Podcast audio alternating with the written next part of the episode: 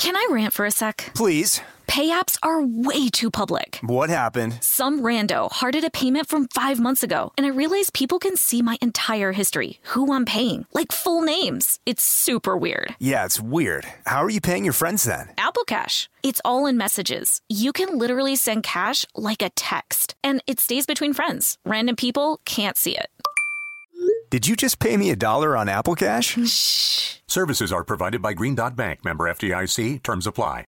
Whether this is her first Mother's Day or her 40th, she deserves more. Shop tons of stunning on trend jewelry for every budget at Diamonds Direct. Diamond Fashion Jewelry, beautiful birthstones, everyday pearls starting at just $200. Commemorate the real loves of her life with a gorgeous pendant featuring the birthstone of the one who made her mom. This Mother's Day, Diamonds Direct is everything you need to say thank you. Diamonds Direct, your love, our passion. Online at diamondsdirect.com. When you think about the future, what kind of technology do you envision? Whatever the future holds, artificial intelligence will undoubtedly be at the heart of it all. Join Graham Class as he hosts season two of Technically Speaking, an Intel podcast, and hear from the minds transforming healthcare, retail, entertainment, personal computing, and more with the help of AI. Tune in every other Tuesday and explore the latest technology that's changing our world today and creating a more accessible tomorrow. Listen to Technically Speaking, an Intel podcast on the iHeartRadio app, Apple Podcast, or wherever you get your podcasts. Brought to you by the reinvented 2012 Camry. It's ready. Are you? Welcome to Stuff Mom Never Told You from HowStuffWorks.com.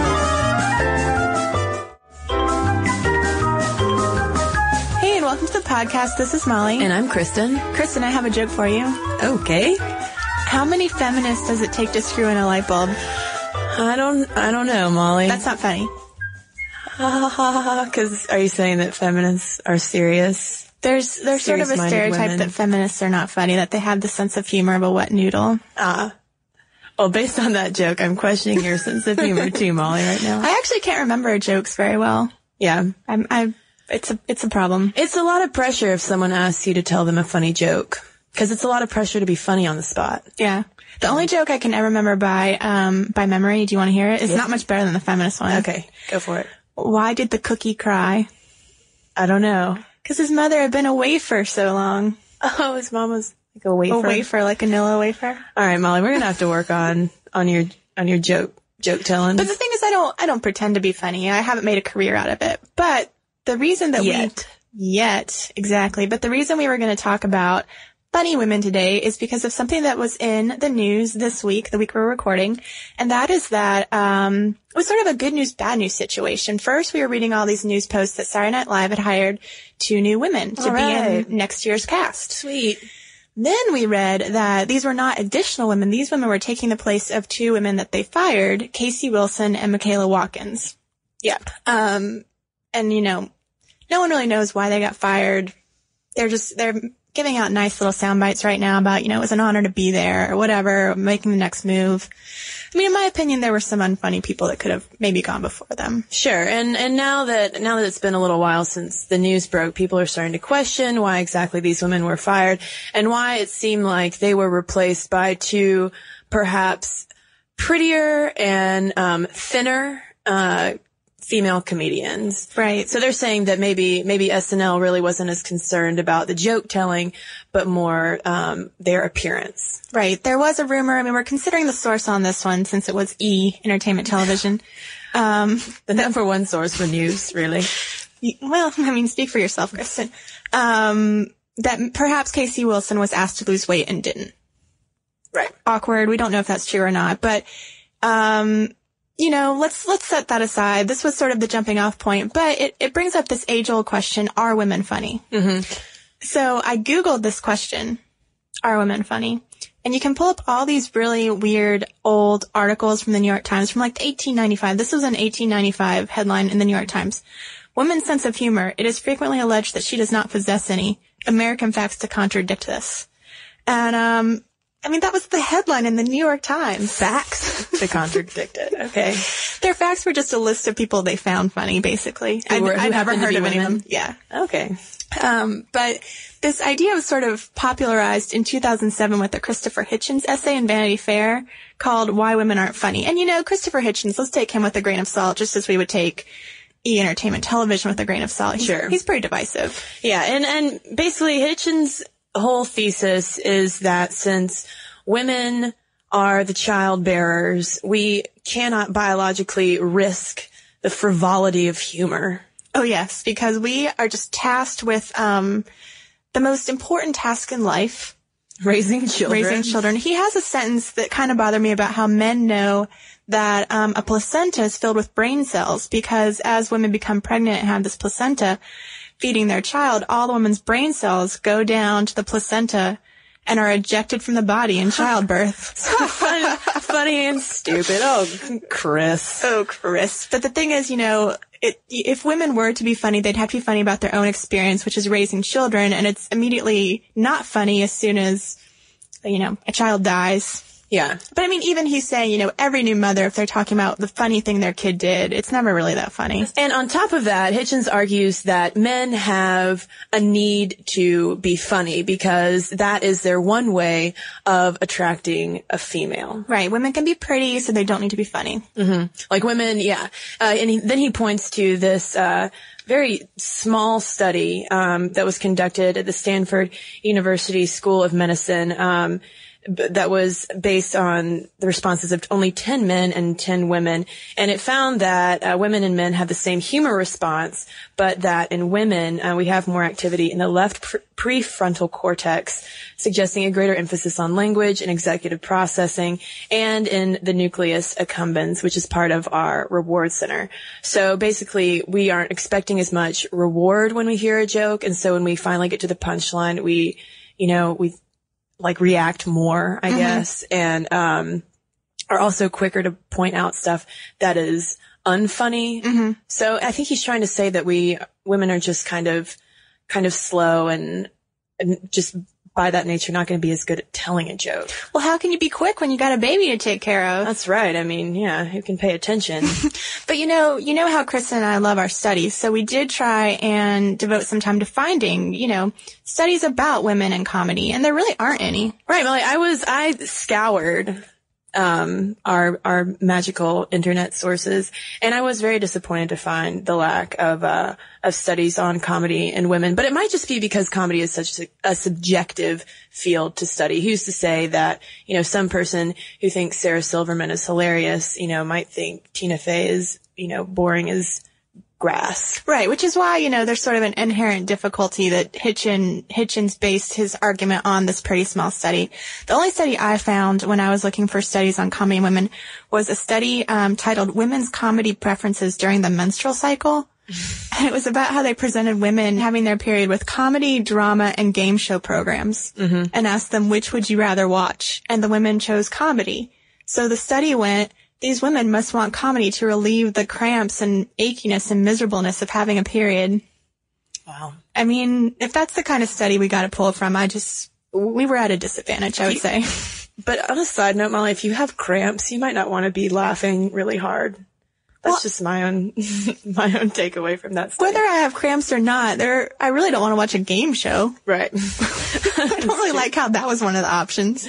But then there's, and then going back one more time to, to Hitchens, um, he's saying too that, uh, that men don't want women to be funny. Right. You know, they, they, they view humor as this kind of competition between other males to see who can be the funniest and women just need to sit back and be, um, their captive audience. And that was sort of echoed in, um, studies that we ran across in Psychology Today that said that both men and women value humor equally, but in different ways. Like women, um, value humor as a trait in a potential, um, mate because they want to be, you know, they want the man to, to make them laugh. And men more, um, appreciate humor in women in the sense of them, uh, laughing at their jokes. Laughing at their joke or being witty, since wit is a sign of intelligence. Yeah. You know, witty women have always done fairly well. but not being aggressively funny because a lot of times male humor, you know, is based on, uh, you know, other people's misfortune. Right. There's this theory of humor that uh, in stand-up comedy you're asserting this power over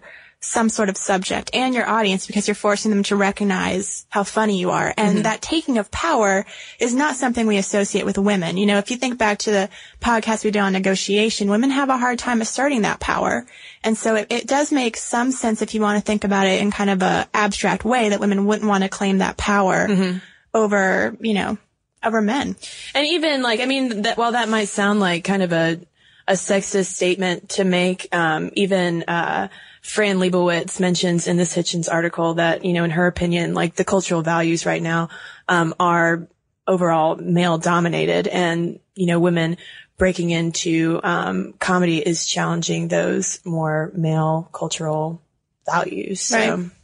So what happened a year after the Hitchens essay is that Vanity Fair, I guess, wanted to do a article on women comedians and kind of had to eat their words a little bit. They gave a, a female writer, Alessandra Stanley, the task of kind of rebutting Hitchens, accompanied by pictures of you know people from Saturday Night Live dressed up in gorgeous outfits, photographed by Annie Leibovitz. It was it was sort of the rebuttal, I guess you would say. And the thesis of this whole Vanity Fair article is that women are enjoying kind of this new rise in comedy, um, popular comedy, thanks to television.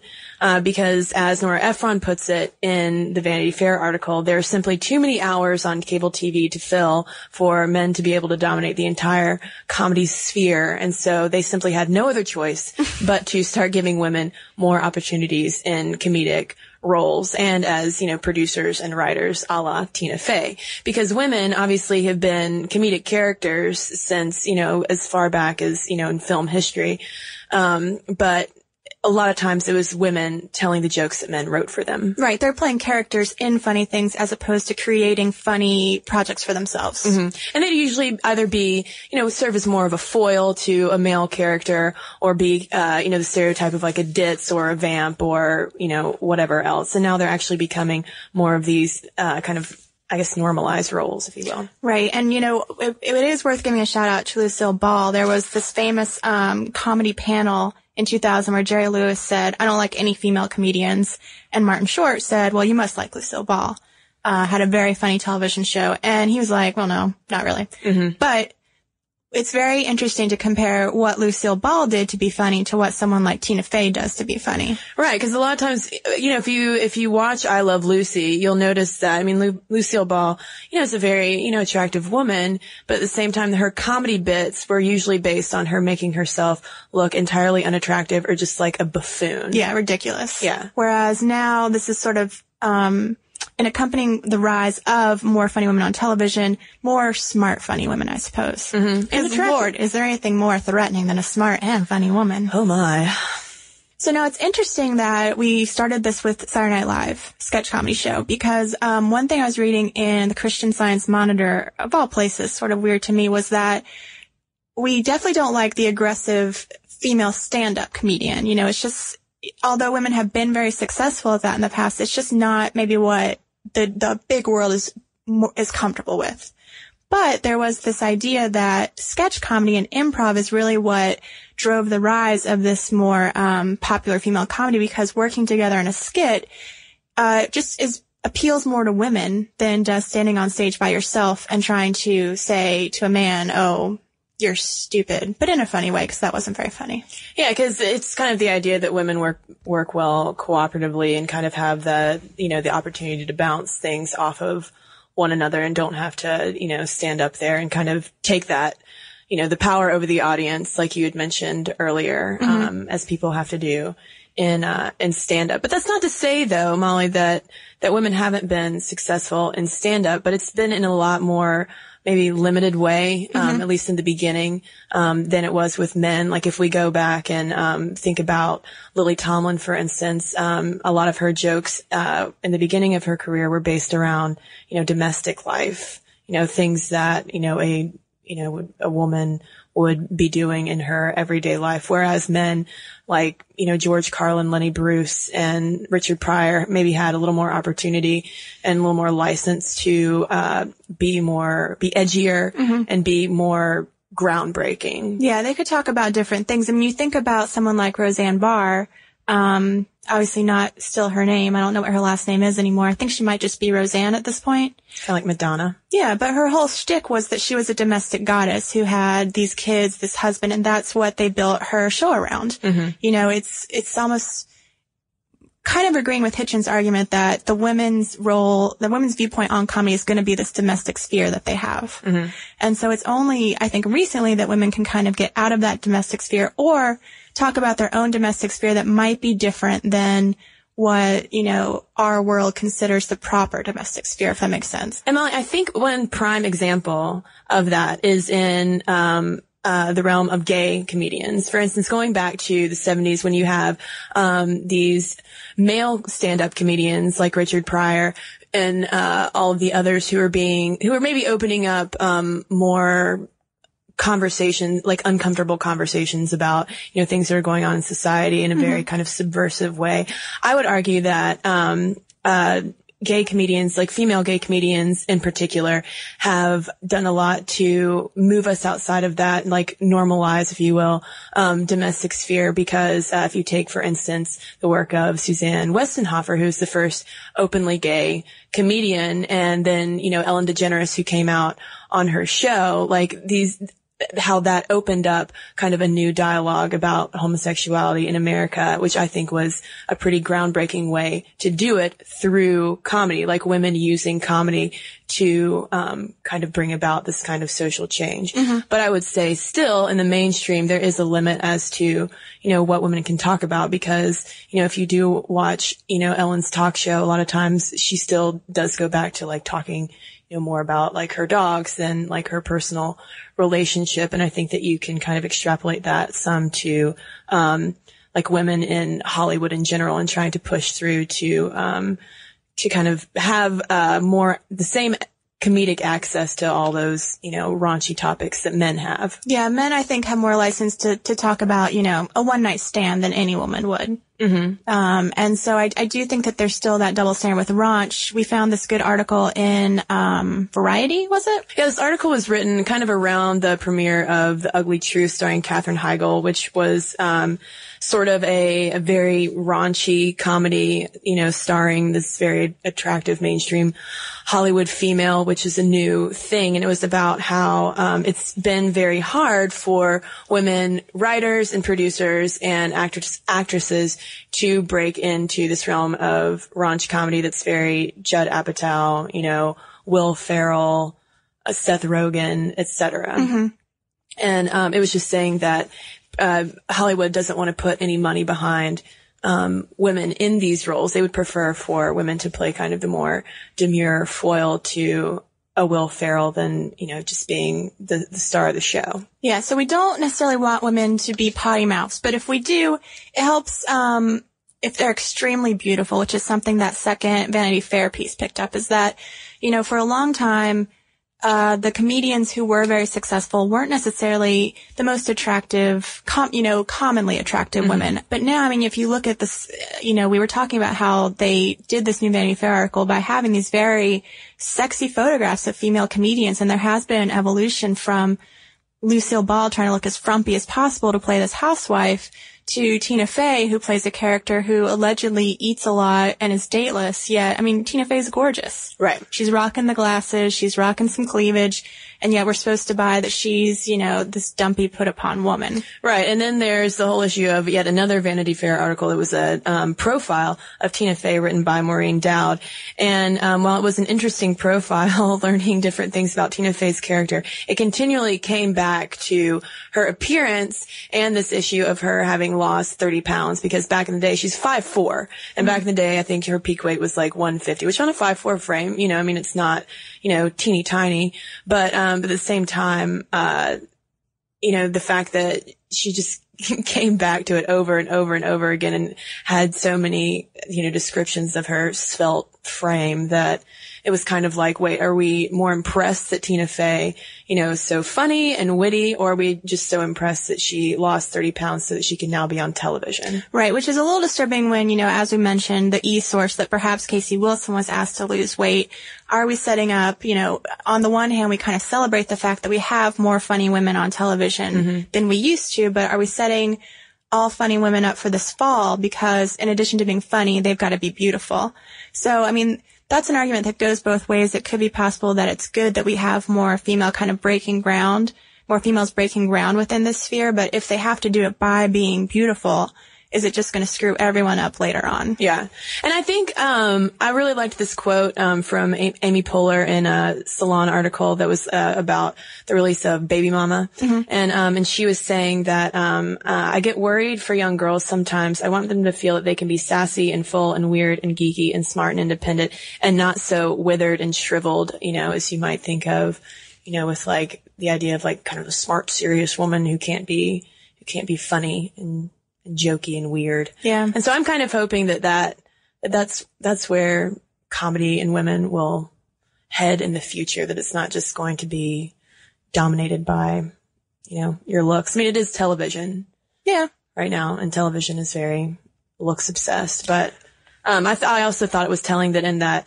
Variety article about raunch comedy, there was um, a quote from uh, a male exec from New Line Cinema that was just saying, you know, funny is funny. Whether he was like, it's ludicrous to think that, you know, a man is going to be funnier than a woman. Like, if if people are laughing at the joke, then who cares who it is? Yeah, and I think that's the risk of us doing, you know, this kind of topic. If you if you make sort of this example out of Tina Fey as this beautiful, smart, funny woman, and then that becomes our standard, then it's impossible to uphold. Like there's really no reason why we should have to single out Tina Fey as, you know, an ideal of funny or Sarah Silverman as an ideal of funny.